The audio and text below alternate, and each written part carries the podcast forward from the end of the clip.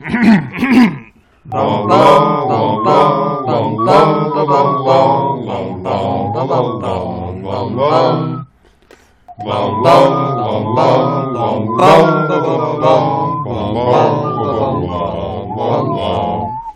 back to our podcast within a podcast, pottering around the harassed garden gnome of Mangum Reads. We are three muggles who are supremely excited that Crookshanks is enjoying himself. My name is Sarah. I am joined, as always, by my co-hosts B J and Spencer. How are you all doing?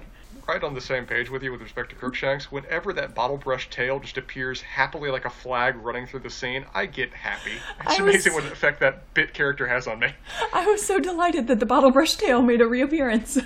It's just a cat with such pride. The bottle brush tail has just ride through like he's a knight carrying his banner with him as he rides through the scene. So we are on, what number chapter are we on? Chapter five. Chapter five. Um, Weasley's Wizard Wheezes, your namesake, has finally come up, B J. I I now understand why you used this name and why you decided how perfect it was. And I play the long game, B J. I I appreciate and agree with you. Because like pretty much everybody else, very few other people are entertained by by the things that entertain them. Yes, and we will we will get to the Weasley twins and their wheezes. Um, but we have some segments that we do here. We have a rapid-fire recap. We have B J's Wizard Wheezes, uh, Newbie's Notes with Spencer and B J, House Points, and then questions, uh, queries, qualms, quibbles, and that's what we do. Indeed, and we have fun doing it. Yes. Um, so are we ready to get to the recap? Well, it depends, because while you have your average two-minute goal... and you did win for one point last time, you do have the option of going for two if you're willing to make a bet. What are you in the mood for tonight? I think I am going to make a bet, um, although Ooh. I'm playing a little fast and loose with this one, because while this is a relatively short chapter and there are some kind of fluffy conversations that happen, there is there are a lot of details that happen in this sort of dialogue-heavy chapter that are important. So we're going to see if this works. I would like to put my bet, Spencer, in for one minute and fifty-three seconds. Okay, I'm writing it down. I've got the stopwatch ready. Uh, whenever you'd like to start, we are ready to go. Breathe, breathe, take a drink. Think, think, think about Crookshanks rooting you on. I will fly through this recap like Crookshanks. Not have a time turner. Like Crookshanks through a scene, this recap will be done soon. Oh, like sands through the time turner. Thus are the bottle brush tales of our lives. This is, okay. All right. Okay, focus on the recap. You're going off, Got it. Going off the field. So Harry comes out of the fireplace and Fred bombards him with questions about Dudley eating what is apparently called a Ton-Tongue Toffee. Fred and George have been inventing them over the summer. We also get to get to meet the two elder Weasley uh, kids, Charlie, who works with dragons on, in Romania, and Bill, who does something for Gringotts that seems much cooler than being a banker. Mister Weasley emerges from the fireplace yelling at Fred. Apparently Dudley's tongue got four feet long before the Dursleys would let him shrink it. Missus Weasley comes in mid-diatribe, and it's clear Mister Weasley didn't actually want her to know about this. She, however, suspects it has something to do with Weasley's Wizard Wheezes, which Harry finds out, as he, Ron, Hermione, and Ginny make their escape, is the twins' entrepreneurial enterprise inventing and selling fake wands, trick sweets, et cetera. They have order forms. And while Missus Weasley was already uh, primed to disapprove of something like this, it's not helped by the fact that Fred and George got their exams back and did not get as many owls as one might hope. Percy emerges to see what the racket is and is very... Percy. He's writing a very important report on standardized cauldron thicknesses for the Department of International Magical Cooperation and cannot be disturbed. They retreat to Ron's room, where Pig, nay Pigwidgeon, is zooming about. Crookshanks is out in the garden chasing gnomes. They head down to help set up for dinner. Molly Weasley continues to lament the twins, not helped by the fact that she picks up one of their trick wands, while Bill and Charlie are playing air-based bumper carts with the tables in the garden. They sit down to dinner, and Percy dominates the conversation with talk of his cauldron, cauldron report and his boss, Mister Crouch. The conversation turns to ministry gossip. Ludo Bagman got the Weasleys the ticket to, tickets to the World Cup. Bertha Jorkins is still missing, and there's another big event coming up after the World Cup, but that is top secret.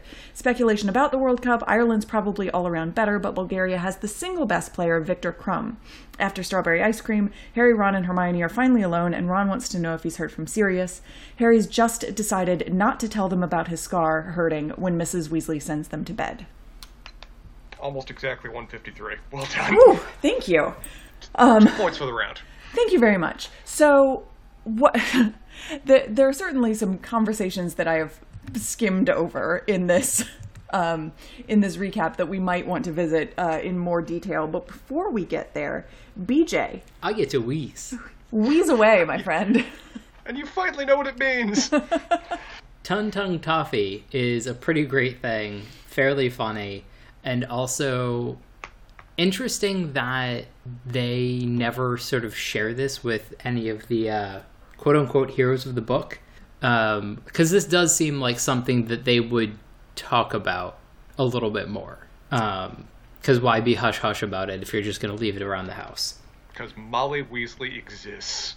Yes, none of this sure. should be happening in the house. And in fact, um, once again, this is a little, little spoilery on just a relatively minor detail.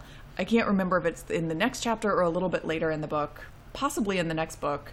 I don't, I don't remember, now I don't remember, um, but Molly gets mad about this again and purges the house of all Weasley Wizard Wheezes stuff. Mm-hmm. Um, and it is, it is just gone. Gotcha. No, um, Fred and George Weasley are Fred and George Weasley, so it is not perhaps the disaster that one might think. Nevertheless, M- Molly Weasley goes on the warpath. Yeah, I mean, I'm presuming this is like trying to take care of a insect infestation with a fly swatter. And it's like, mm-hmm. you can put a lot of work in and get all of them that you see, but that's not the way to go about really stamping it out. Mm-hmm. It's a very ineffective game of whack-a-mole. The, the trick is, learn to love the process of just smacking them. If she can appreciate, the, enjoy the process of punishing her children, it then just becomes a mutually beneficial arrangement. Take a lesson from Crookshanks. Clearly. Interesting. Yes. um, um, we do not condone child abuse on this podcast. Harry Potter series might. Yeah, well, there is that. I wonder if there is a little bit of a stand-in for the author in how Harry views Bill. Mm. Okay, expand because it's a pretty gushing description, isn't it? It's a very gushing description of what was not cool in the nineties. He's real eighties punk rock, isn't he? Yeah, it's it's. I mean, you, actually, I would say even earlier than that, punk rock, but like the like seventies, eighties, and maybe early nineties if you really push it. But like the what she's describing as the uh, tall, long hair tied back in a ponytail, wearing an earring, uh, looked like a fang dangling from it, and not out of place in a rock concert, with leather boots but aren't actually leather but dragon hide, is like the quintessential. I mean, really, what it is, banker trying to be cool in the nineties, mm-hmm. but. Hey, the Grateful Dead are still on tour. Right. And so it's just like, well, she's of the age that that might be somebody that she would be interested in. That is that is an excellent point. I will say this is one of those things where, like, we don't see a lot of Bill in the movies, but I think they they the writers and producers probably had somewhat of the same reaction to this description that you have, P J, and have... Um, Not done that thing? Not done yeah. that thing. They, they've made him essentially like a more hipster cool, which right. makes sense in the time in which the movies were made specifically. Yeah. And and that's like, I think, what makes sense to go with it. Um, we've talked about books and stories being of a time and place. Mm-hmm. Um, and this one isn't the right one.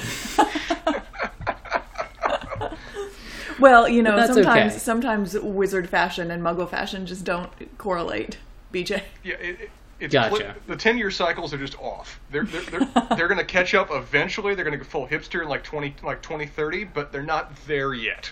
Yeah, there's going to be a uh, a wizard flying around on a broom, lugging around a typewriter in about five ten years. No, they're doing that already. Um, we learned that from them. So. Um, it's interesting that that Percy seems to be a real Queen fan, um, because apparently fat bottom cauldrons make the wizarding world go round. At least for him, yeah. Uh, it just is interesting how he has gone from like how he was at school to what seems like a little bit of the wrong job for him, maybe. um, like it, it's just a. It seems like J K was just like, he's anal retentive so I'm going to continue with him being anal retentive, and it doesn't matter what or where. What job do you think he should have had? I think he would have been gr- great at doing any sort of, like, ins- like reporting on inspections rather than trying to, like, take the inspections and document them. Like, I don't know, this just doesn't seem like quite the right side of things. I think he would be the perfect wizarding T S A agent. Well, so we do have a lot of evidence that, like, Percy wants to be a Minister of Magic someday. Like, that he wants mm. to climb the Ministry oh, rungs. Yeah. And, the, I mean, this is just an entry-level job. Like, I think he took what he could get. That's He definitely could have gotten something in, in his father's department. And his I bet that is, is absolutely what he does not favors. want.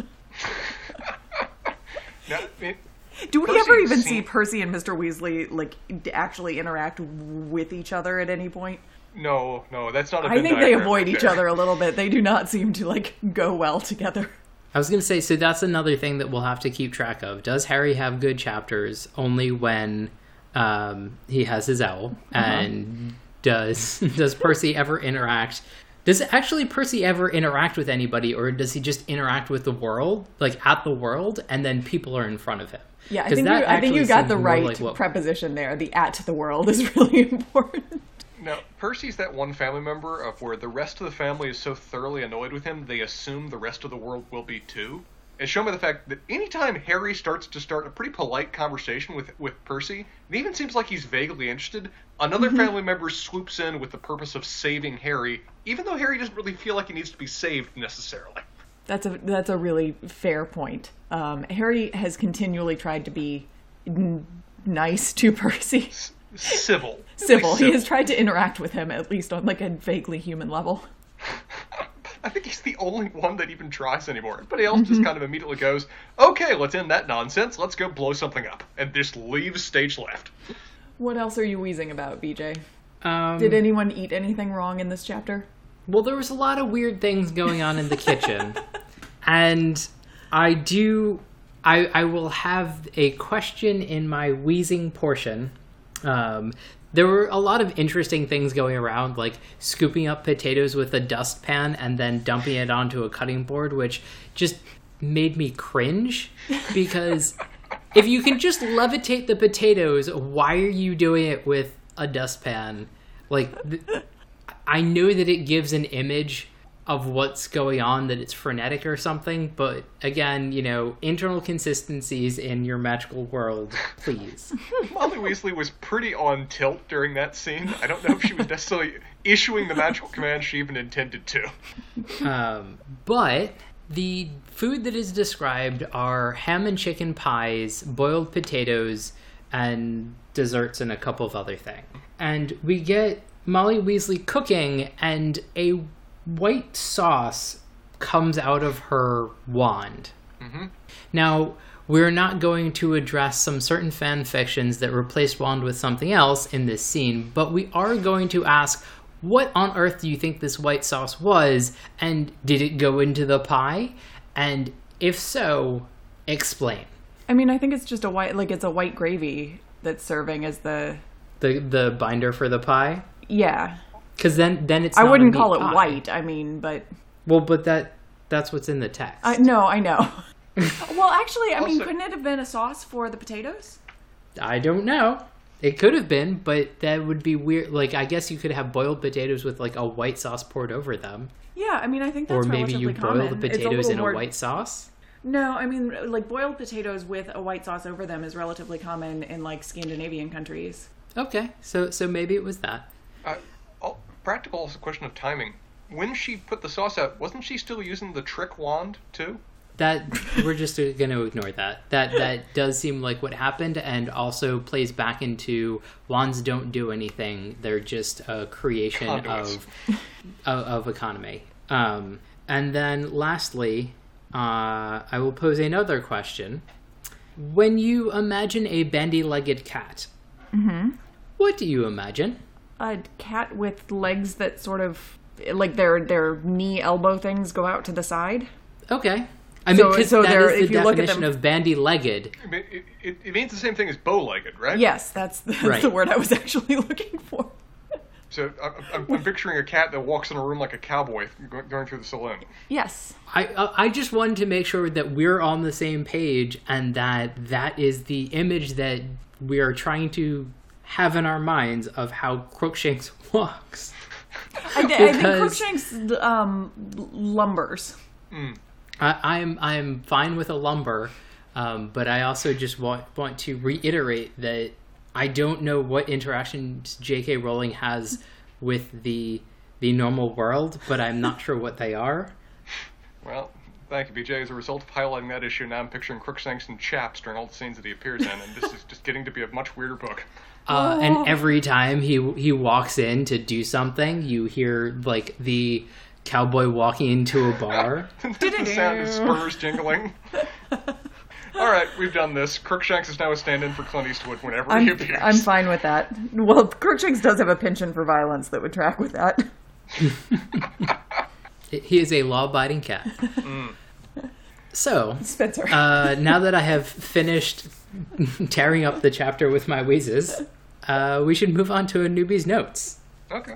Uh, well, first things first, kind of an overarching point of this chapter. This may be the most descriptive chapter yet. Mm-hmm. We get a yes. lot of scene descriptions. We get a lot of character descriptions. I don't know if I've had a full and accurate, de- uh, you know, depiction of the Weasleys in my mind really before this chapter. And we get a lot. We get like long paragraph descriptions of several even relatively minor Weasleys. Um, as you highlighted, we get the weird semi-punk rock uh, Weasley that was just unexpected and odd. It seems like it seems like the the J K Rowling really wants us to just automatically understand that this is the cool one, and I don't think she sticks that landing. She tries. Don't think I'm I'm, I'm going along with it fully, but fine. He's the confident one, if nothing else. I mean, like it, this is somebody dressing up as the Fonz to be cool, which there, there was a point yes. in time that might have worked, but it was short and not not at this point. Well, and let's um, let's be honest, like do are any of us under the impression that J K Rowling ha- is herself cool? She's rich. Uh, that's halfway there sure. in some understandings. Yeah. I, I think that there are people that would Harry Potter fans would probably have considered her that way until she went on Twitter. That's mm. yeah, she is a woman who needs to just stay away from There's a lot of people that are in that category. Yes. Um, um however, I, I, she is very obviously not a cool person in the world. uh, one thing that is cool about this, though, is that it is really appreciated that I have a much better physical description of a lot of the characters. Like, I don't mm-hmm. think we do have a description of, like, Hermione in, like, two or three books. So mm-hmm. it's nice to have, you know, de-emphasize the, the quintessential very bushy hair and the big front teeth. I've kind of forgotten about that just because I have seen Emma Watson in the character and I just kind of start defaulting towards that direction. Yeah, uh, I, I think that's one of the big... I won't say problems per se with the movies, but they they stick so well mm-hmm. that yes. once you're familiar with certain actors playing certain characters, that's all you can have. It's really hard to get that out of your head, yeah. One thing I kind of done in my head is I kind of pictured all the Weasleys as being exact carbon copy cutouts of each other, just maybe like different sizes, like Russian nesting dolls kind of look thing. Mm-hmm. Um, mm-hmm. That's really not the case after this chapter. They're actually a no. surprisingly diverse bunch. Yes. Yeah, and, it's very and... clear that like some of them, t- they really either take after, take after Arthur or Molly. Mm-hmm. And that's the other thing that, for whatever reason, I had like somewhat of a similar picture in my head of what like the two of them looked like. Um, whereas it's very clear in the book that they are sort of Tweedledee and Tweedledum, like t- very tall, skinny, short and plump. Mm-hmm. Mm-hmm. Mm-hmm. Despite, you know, enjoying things like, you know, hang gliding and roller coasters, from the description of flu travel, I would get so motion sick during that. It sounds you, you, hellish. You you don't like teacups. You like forward motion. Forward motion up. Is my friend, yes. That's what I prefer. Otherwise, gotcha. Give me my Dramamine, please, dear God. Uh, ton, ton, tongue, toffee. So I'm going to mispronounce that every single time it appears, if it ever appears again, which I kind of hope it does. Uh... proves a prior theory we had, I think it was a book ago, with respect to the Marauder's Map, that all inventions in the wizarding world are driven by desires to inflict pranks or be impish. It seems well, we to are be... living in, like, the the well, British public school system. Well, that, but also we are dealing with the two pranksters of the book that are like the biggest pranksters since Harry's dad. Yes. Yeah, and Harry's so, dad and gang invented one of the most powerful magical objects known to the wizarding world, or not known for that matter. I'm very curious to see what these guys, what potential of these guys is. You know, they seem to be lacking in ambition, but they're not lacking in ability or the willingness to put in a lot of time to be unambitious. Yep. I mean, the two of them together could accomplish a lot. Clearly. Um, I'll just be very interested to see whether... Do they keep being one-off joke characters in each book, or is their ingenuity eventually going to be, like, driving for the plot? Don't know yet, but Ton-Tongue Toffee gives suggestions that these guys can accomplish whatever they set their minds to. It's just a shame that it's, you know, the infliction of pain on their fellow man. Which, speaking of, dear God, are these our heroes, question mark? They, the amount of happiness and glee they have at the suffering they inflicted on Dudley honestly makes me uncomfortable. These guys are uproariously laughing that they damn near killed this kid. I mean, there is the consistency that, that I am going to stick with until I, I am proved otherwise, that Harry is just a terrible person telling a story from his perspective and justifying it. I think one of my ultimate fears about this, or discomforts I have with this, is I know that probably of all the Weasleys, I'm the most Percy, and I think you guys might agree on that, which means that if I was ever exposed to Fred and George, I don't think that they would like me, which would mean in very short order, I would really not like them. Because if they're not one hundred percent with you, they are one hundred percent make, delighting at your expense. I mean, I, I think the big difference, and we found this out over a decade ago, is Percy's not a good sport, and you are, and I do have that in my you head. Don't, like, you mess with people that are bad sports until they break, mm. yeah. and that's the difference. Yeah. What's your over-under on when Percy just straight murders somebody? There's going to be a time, if he hasn't already. I was going to say, you think he hasn't? Yeah. Because, like, with all the things that roam the halls on a semi-regular basis, and he's the one monitoring them, oh, that kid that I hate is out when there's a basilisk. I should tell him, but, oh, he disappeared down the hall way too fast for me to say something. Yeah, whoopsies. It, yeah, Percy going full, like, Jack the Ripper and just murdering people to quote-unquote improve society doesn't see that far out of reach for him. I, I think it's more like he would put people in situations that they would end up not surviving, as opposed to... So he saw? Yeah. I, I mean, yeah. Well, actually, a little less devious and a little bit more opportunistic. Gotcha. Uh, I'm very much amused that the one they fear is Molly Weasley, and it's just universally understood. Like, to, to the point that the dad, though pissed, doesn't want to deploy the nuclear option of his own wife. Uh, just the moment she arrives on the scene, everything stops. And it takes, you know, Hermione to convince Ron they need to go upstairs, because, good God, Ron is a moron in this chapter. Uh, yeah. I mean, there, in this chapter. There are relative levels of Ron of, of Ron being a moron. This one is high. And also, oddly enough, he's kind of a dick to everybody, too, including a miniature owl named Pig, which just feels like it's a crime to be unpleasant to that kind of creature. Um, I'm not sure if it's... I don't know. I got a bad read on Ron in this chapter, mostly because he was being, being being mean to Pig, but also kind of to everybody other than Harry at various points. And also, again, being an idiot at several moments, including with respect to going upstairs, and also, really notable, disclosing to his sister that, you know, Harry has a connection to Sirius Black and may know where he is. Not a good yeah. one, Ron. Not, not a good look for him. I, I guess... I feel like maybe we shouldn't track this, but I am very curious. Are the main characters just rude to everybody? And because Hermione's not nice to a lot of her classmates and a lot of the teachers that she doesn't, like, want to learn from. So is everybody, you know, all three of the these children that we're following that we're supposed to sympathize with, are they just terrible to everybody but, like, each other, except they're terrible to each other not infrequently? It almost seems like, this is a weird thing to say, given the other things we've seen of him, it seems like Harry is the most socially adept of, like, that, like, in terms of, like, interaction with Percy's interaction with the family, Harry does pretty well at, like, the emotional social intelligence that both the other two kind of sort of lack to a certain degree. Hermi- yeah, Herm- I, Hermione's gotten I wonder better if at part of that is, like, he's an extrovert that has been starved for attention, and so... like, he'll pick up on social cues fast enough because he just wants to talk to people after being locked under the stairs. Mm-hmm. A lot of Hermione's, though, I don't know if Hermione's is necessarily intentional. When she's purposely trying, when she's trying or paying attention, she's usually pretty civil and polite. It's just that she often does not have time for that shit, or is distracted with other things.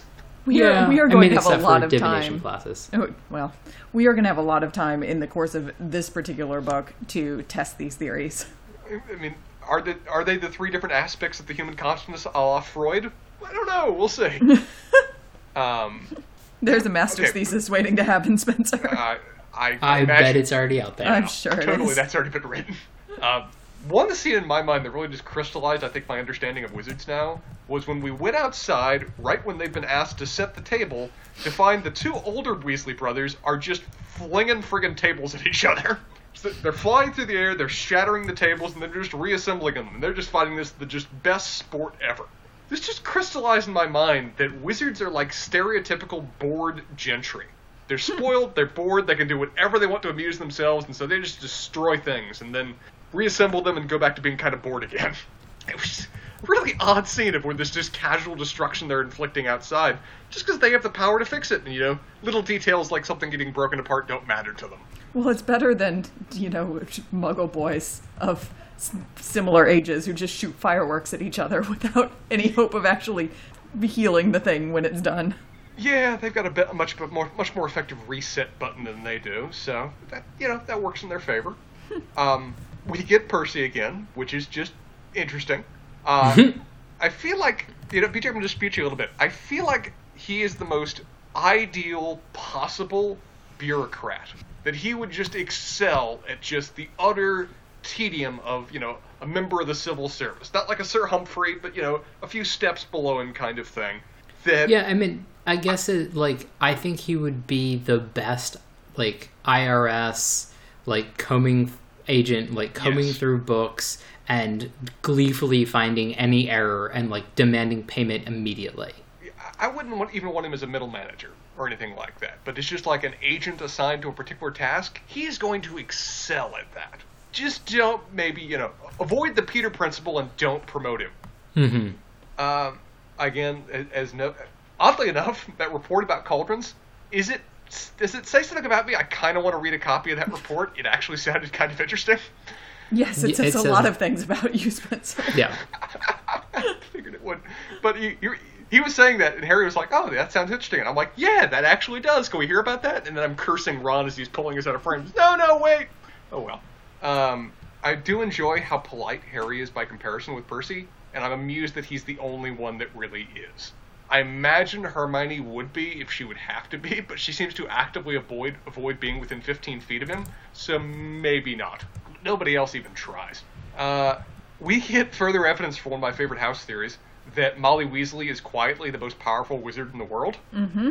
Is that she has a limited scope of focus, but in that scope, she's friggin' Tom Bombadil, in terms of just immediate command of the world and atmosphere around her with just casual ability.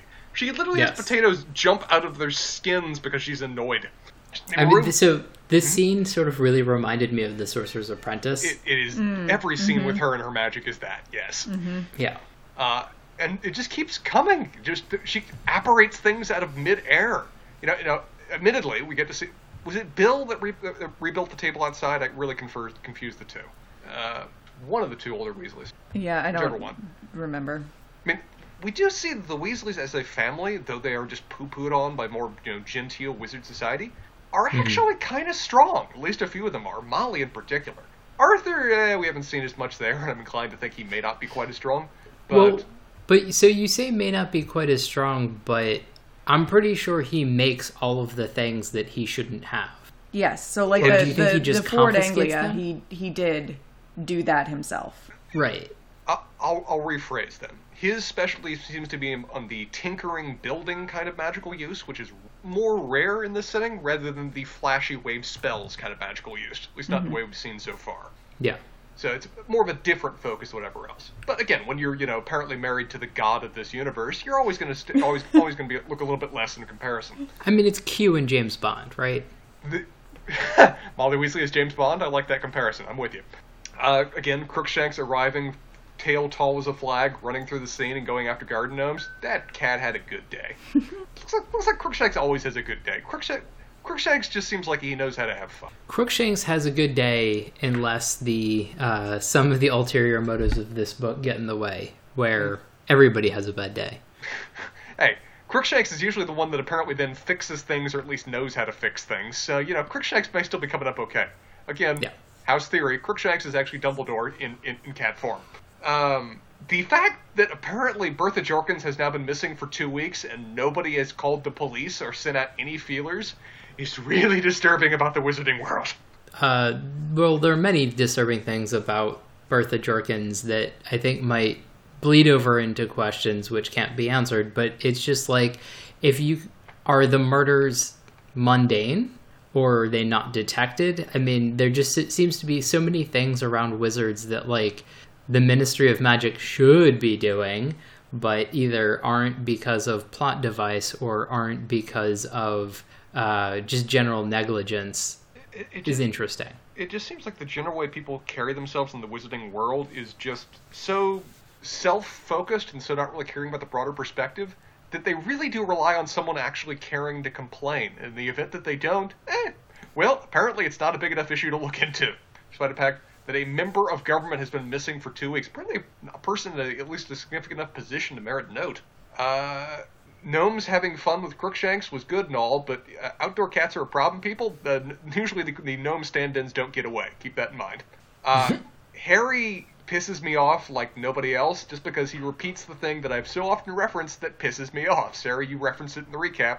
But Harry's active convincing himself that he doesn't need to tell people about the key plot item is getting old. It is a trope upon tropes. It, it, I, I suppose at this point it is consistent. It is an aspect of his personality that he will always do this, but man, does it piss me off. You think he yeah. would learn, but pattern recognition and Harry do not go hand in hand. Yeah, don't also, expect this to change for a while, Spencer. I well, know. Didn't he hear Bertha Jorkins in his dream? He did, but he and... immediately started to forget it. Okay, like I was, it, that was just a sort of another thing that, like, it's kind of fading out, but, like, it's like we got peppered with the, like, hey, do you remember this name?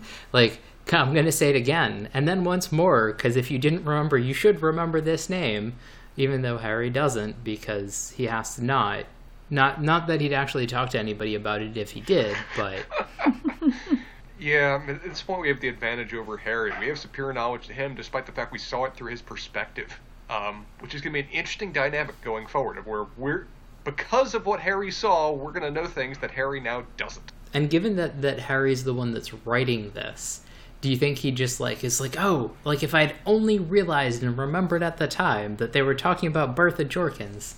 Okay, I, I don't see this as Samwise, Samwise Gamgee writing this at the end. I don't imagine that Harry is ultimately going to be the writer in this story. This is very much omniscient narrator style, I think. But I'm ready to be proven wrong come the end. If this is some epilogue of where Harry's putting his final signature on this book to make all the millions that add to the already millions he has, I mean, that could happen. I just don't think it's been structured in that kind of way. Nobody had a high school experience that was quite as scarring as mine. Oh, God, ow. It doesn't even work, too, the scar procedure, you know? Okay, but, Sarah, tell us, who's the winner, who are the winner and who are the losers of this chapter? Okay, so, I think that, you know, we have a lot of characters in this chapter who are annoyed at him, pretty consistently, but Percy seemed to have had a really lovely day. Percy is exactly where he wants to be in life. The, he's that kind of person of where I would... I don't think I'd ever want to walk in your shoes, but I'm really glad they're comfy for you. He got to he, write a he report. He was interrupted. And, what was that, B J? He was interrupted while he was working. I know, but he kind of enjoyed yelling at them. I think he, there was a gleam, yes. gleam in his eye. That, there yeah. is that. He he got to do the uh, hall monitor thing of stop being so loud out there. So mm-hmm. pluses and minuses there. Yes. Um, I would say that I think Fred and George had a really good day. I think they had a sort of good day, but I think they got a dressing down from Molly Weasley that... Um, How often do you think that occurs? Pretty frequently, but Molly looked particularly mad. even I, after I the rest of... I just imagine that after. This is like... This is a normal Thursday. Like, they, you know, they build up some goodwill the first couple of days, but by Thursday... that, that, that might be true. Um... Yeah, I, but, they might. I mean, they but, did. They did get to test their product, um, and successfully test their product, which they were clearly very excited about. Oh, but they didn't get to see it, though, yeah. and you know how much they would have wanted to see it in action. That's true. Yes. That, that is absolutely that true. That is a great thing about wanting to see things come to fruition. I, I do I do sympathize um, with them there. Uh, but worry. yeah, so I one hundred percent agree that Percy had the, the day of his of his choosing. Yes. But we do have a loser. We do have a loser. And I would like to put forth for your consideration one Molly Weasley. Fair enough. This is a person that is kind of the end of the rope when it comes to her family. Yes. And, you know, there are certain things that her family, particularly Fred and George, uh, do that she finds exasperating but somewhat charming and struggles to keep a straight face while yelling at them. Uh, this was not one of those days. Yeah. It, it seems like it's just been building when it comes to Fred and George, where they've been especially bad lately, and she, or at least she's yes. just started catching them lately, and this is just adding salt to the wound. I, you know, I think that we get a, a fair amount of evidence that Molly Weasley has had a bad summer. Possibly. Especially having all the kids in the same place at the same time. Mm. Oh, yeah. God. The Weasley, fa- Weasley family during COVID, that is a special that would be interesting to watch. Oh, boy. Um... He, yeah. Sorry, I'm, I'm, I'm, I'm imagining them all walking around in masks and sort of bumping into things. Um, yeah, so I'm I'm gonna go with Molly as a a Weasley winner and a Weasley loser this week. Yeah, as befits the Wizard Wheezes. So it's Arthur and Molly plus seven. Mm-hmm. Man, you know, really, when you put it like that, Arthur really apparently had a good friend. That's a lot of tickets, isn't it? Yes. And well, actually, I'm well, it's even pres- more than, yeah, go ahead. I presume that boxes are, like, accommodate whoever's there, okay, as opposed right. to, like, there are four seats at the fifty-yard line. Wait, wait, yeah. They're getting a box? They're getting box seats? They, even they what, are even... in box seats, yes. Dear Lord, even more then! Well, but the boxes are going to float, and so you have a lot of Z space to work in. It's fine, Spencer. But it does end up, it, it is, the people who are actually going to the match are the seven Weasley children, Arthur, Harry, and Hermione. Molly Molly's does not, not go. No, she is going to um, Diagon Alley to do the school shopping for everyone. She's just the get, best, isn't she? I mean, I also get the sense that she's not really a Quidditch fan. Probably not. But still, come on. But have a, Molly have a might enjoy having a day to herself. That's what I, oh, the other yeah, side okay. is just oh, like, yeah. hmm. Actually, I'm putting myself in Molly's shoes. Like, Molly is having a shopping and wine day and having a blast. A nice day in Diagon Alley sounds great. I mean... I might pick I up. I also kind of feel like with, with the amount of power that she's shown, does she really need to go there? Or can she just, like, get the shopping done? No, it, and... it's, it's the process which is so appealing. Mm-hmm. Fair enough. um, so, well, questions. Yes. Uh, a quick one to start. Uh, who is Hermes, and have we heard of Hermes before? They, that was my first question, too. Yeah, oh, wow. They just name drop a Hermes without explanation, don't yeah, they? Yeah, no, Hermes is Percy's owl. Um, he's the one that he got when he became a prefect, which is how Ron got Scabbers. Oh! So Did I you feel ever like know the name before? I, I feel like it was probably briefly mentioned, um, but it would have been just another very quick drop-in. Mm. Okay. They just name-drop Hermes like we know who the hell that is. And yeah. I'm assuming this is an owl, but is there just a person named Hermes that lives in their house? That wouldn't well, seem that weird in their house. To figure out whether they had another house owl and they were just torturing Errol. Oh. No, this is this is specifically Percy's owl. That makes more sense. um, sort of makes more sense, because where are all the other creatures that presumably are there with all of the other wizards? But not every wizard has a creature. Just the ones that are important enough in the story to be mentioned. Well, Percy was a prefect, B J. And it would be what about his, his girlfriend? Anyway. We saw her for like a hot minute once. Hey, ne- Neville's got a toad, and he doesn't seem that important to the story. So, you know, there, there's a, there's unimportant characters that we know have pets. Just you wait, Henry Higgins. Just you wait. Neville's going to be important. Neville. Um. So, Breathe tell me what a okay. banker does at Gringotts. Um. So actually, the at Gringotts, the goblins are really the bankers. Um. What it okay. turns out that Bill does is that he's actually a curse breaker, and so he does okay. a lot of work in Egypt. So, oh, good Lord, when, he's a tomb when robber. You say yes, he is. so, so, so this is very British. This yes. is like the most British of the British. Uh huh. Um, does he get some sort of dispensation to do the what others might consider piracy? And is there like a is Cursebreaker like that? We're putting a nice face on Looter. Yes. Okay. Are there other Cursebreakers? Um, I mean, now that we. Sm- specifically meat, but I I don't know. It is like a job title, so... Was there some Spanish gold that needed to have some curses broken in the New World? that Now that I know this is his job, if you want to portray him as cool, I think Indiana Jones would have been more successful, given that that's basically literally his job. Yes, he is He is a very Indiana Jones character. Um, and well, that's why... He's probably the antagonist in Indiana Jones, but... well... He's Belloc? Fine. Okay, that works. um, but that's why in the second book... Second book? Third book. Third book, I'm sorry. That's why the entire Weasley family went to Egypt with their money, with their winnings from the Daily Prophet. Mm-hmm. So um, he could break into King Tut's tomb? No, well, no, it was to visit Bill in Egypt. Oh, okay. He, so he oh, was there, to smuggle things working. Back in yes. their... Yeah, he's using in the, the family for cover, clearly. Yes. In the false bottom of their traveling chest. Molly the Mule Weasley. Oh, God, that's her title now.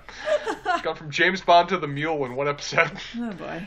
I, th- there is no way that, that James Bond was not used to smuggle things all of the time. Oh, oh my God. Yes. Anyway. The, the narcotics on that man as he crossed state lines. Um, uh, f- question for me. With the uh, Weasley twins talking about opening a joke shop, I don't expect necessarily to be an answer for this, but... What kind of regulations or laws would be in place on them doing that? it, it seems like there'd be some ministry rules in effect, and if there aren't, people are going to die. Yeah. Uh, I I don't know, Spencer. Just, they're going to feed people things. Well, you F D A know... F D A compliance, we, God help us. What we what we do learn um, is is that... everything they make and do is temporary. So the Ton-Tongue Coffee, Ton-Tongue Toffee, good grief. Um, well, it's either temporary or, while they did not seem to drop one for Dudley, um, it has like a, an antidote included in the package with it. Gotcha. Well, let me reassure you that though physical symptoms can be temporary, emotional harm can be long-lasting. Trust me, I'm a lawyer. I've made the argument. I mean, so... this is a world where, like, acid pops are a thing that people regularly buy for fun, so...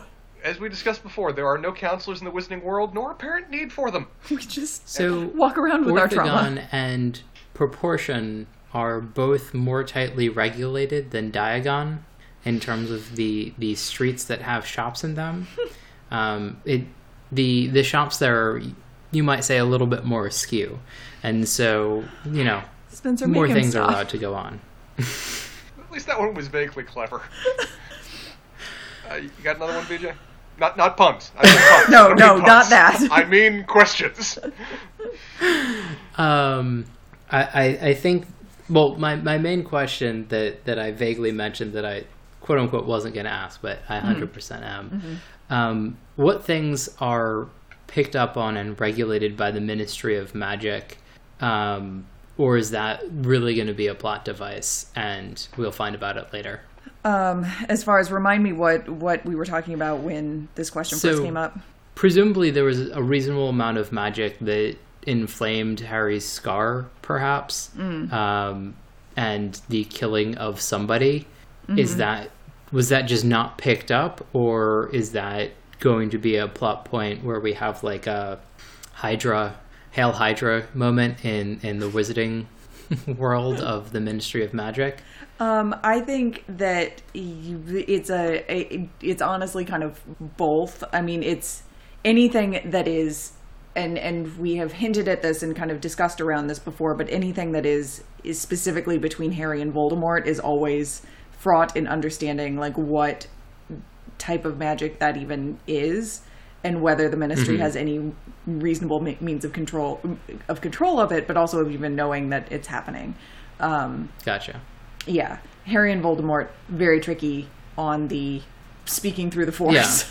Yeah. Yeah. I mean, they're, they're, you know, and Spencer's going to be really excited, you know, as we get to explore this, like, Jedi dyad kind of thing. Uh-huh. Uh-huh. Uh, Spencer, do you have any more? I have one last one. Uh, practically speaking, how have the twins been punished over the course of their career for their increasingly dangerous or destructive shenanigans? Like, what is what are the standard ways by which one pu- punishes a disobedient wizarding child? I think they mostly have to denome the garden. Oh, dear Lord, the crimes that are inflicted upon them. It seems to be mostly chores. Crookshanks enjoy that. Uh, yeah. Clearly, they just need a family cat. That would solve the problem and also result in offerings on their front door all the time. Oh, boy. Mm-hmm. Um, any other questions? Uh, I think that's it for this chapter. Okay, so... Um, go ahead. I was going to say, Spencer, have you... do you have your, your notes that you continually write down in books that that now you will understand things? Uh, I can add something to it if you'd like. What? What? What do it's I... not add to it, but... Oh, oddly enough, Wizarding Wheezes never made that list. Apparently, no, was... but the port key is oh. our next chapter. All right. Yeah, that one is on the list. Well, next time we get to learn about port keys. It's a boot. You know? Okay. Oh, all will become clear, Spencer. You know, often my imagination doesn't aim high enough, but this time... This time... Well, maybe there's an old lady that lives in there that'll be the port key. There it is. I don't I don't have relative size. Okay, my, my childhood imagination is still happy. Yes, there is no banana for scale here. All right, y'all. Just this was the fun. Till yep. next time when we find out what the port key is and what it has to do with an old boot. Looking forward to it. Bye.